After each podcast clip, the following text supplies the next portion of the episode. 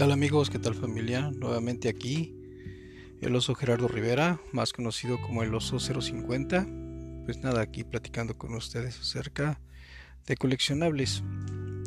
Hace poco eh, fui a visitar una casa donde vendían ciertos coleccionables y me, me hice la pregunta, bueno, ¿por qué?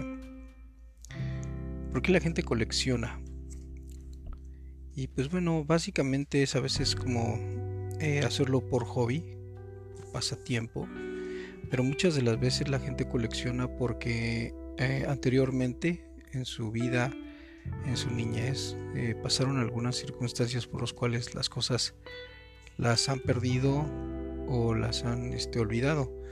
Muchas de las veces las personas este, por eso empiezan a coleccionar, porque dicen, ah, es que lo tenía y lo perdí, ah, es que mi mamá tenía esto. Y a veces fíjense que los cambios de casa, los cambios de residencia, los cambios de país, a veces hace que eh, la gente pierda eh, sus cosas. Entonces constantemente está eso en nuestra memoria aprendido, ¿no? Lo digo como coleccionista, pero a veces hay colecciones que le quedan a personas que no las coleccionaron, y esto fue lo que pasó en una casa que yo fui hace poco. Eh, fíjense que llegué a la casa de una persona que tenía una venta de garage. Primero la, la, la mencionó por internet y pues bueno, vi que era una opción y, y nos dirigimos hacia el punto, y llegamos y vi que tenía varias colecciones de diferentes cosas.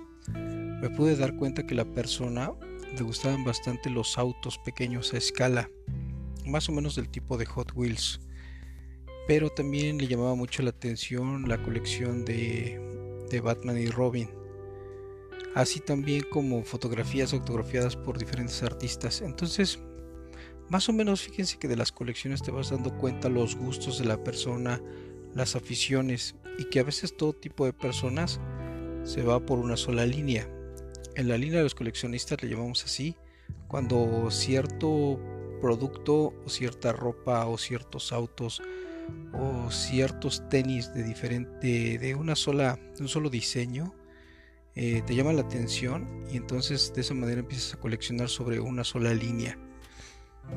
Y hay colecciones, para mí las colecciones más bonitas son las más las que son diversas, las que tienen de, de todo y de una época. En, la, en el coleccionismo hay muchas de las cosas que uno toma en cuenta, como por ejemplo una temática. ¿Qué es lo que me gusta, no? Eh, y empiezan a coleccionar libros de historia, libros de literatura, libros de, de, de teatro o danza. Y, y en la otras, otras personas eh, coleccionan acerca de música, y música clásica, música de jazz, música moderna, música pop, música rock.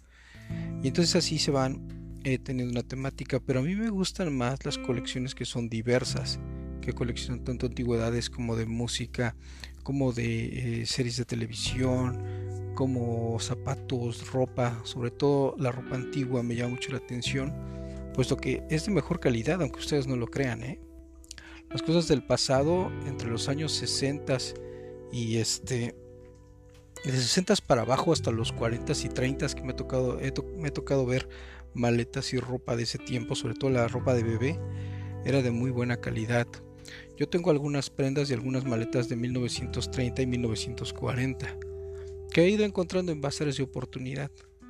Entonces, pues básicamente solamente quería platicar acerca de eso, de que a veces los coleccionistas se van sobre una temática, y, y eso pues a veces enriquece y a veces también hace que carezcan, pero pues no dejan de, de tener valía, ¿no?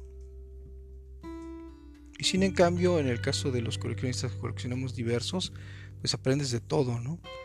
Y pues solamente quería saber tú de qué colección, de qué tipo de coleccionista eres.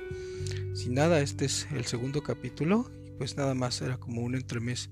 Después posteriormente haré podcasts más largos, pero creo que este de cinco minutos está bien para irnos conociendo. Que estés muy bien. Yo soy el oso cero cincuenta, oso Gerardo en Facebook y en Spotify.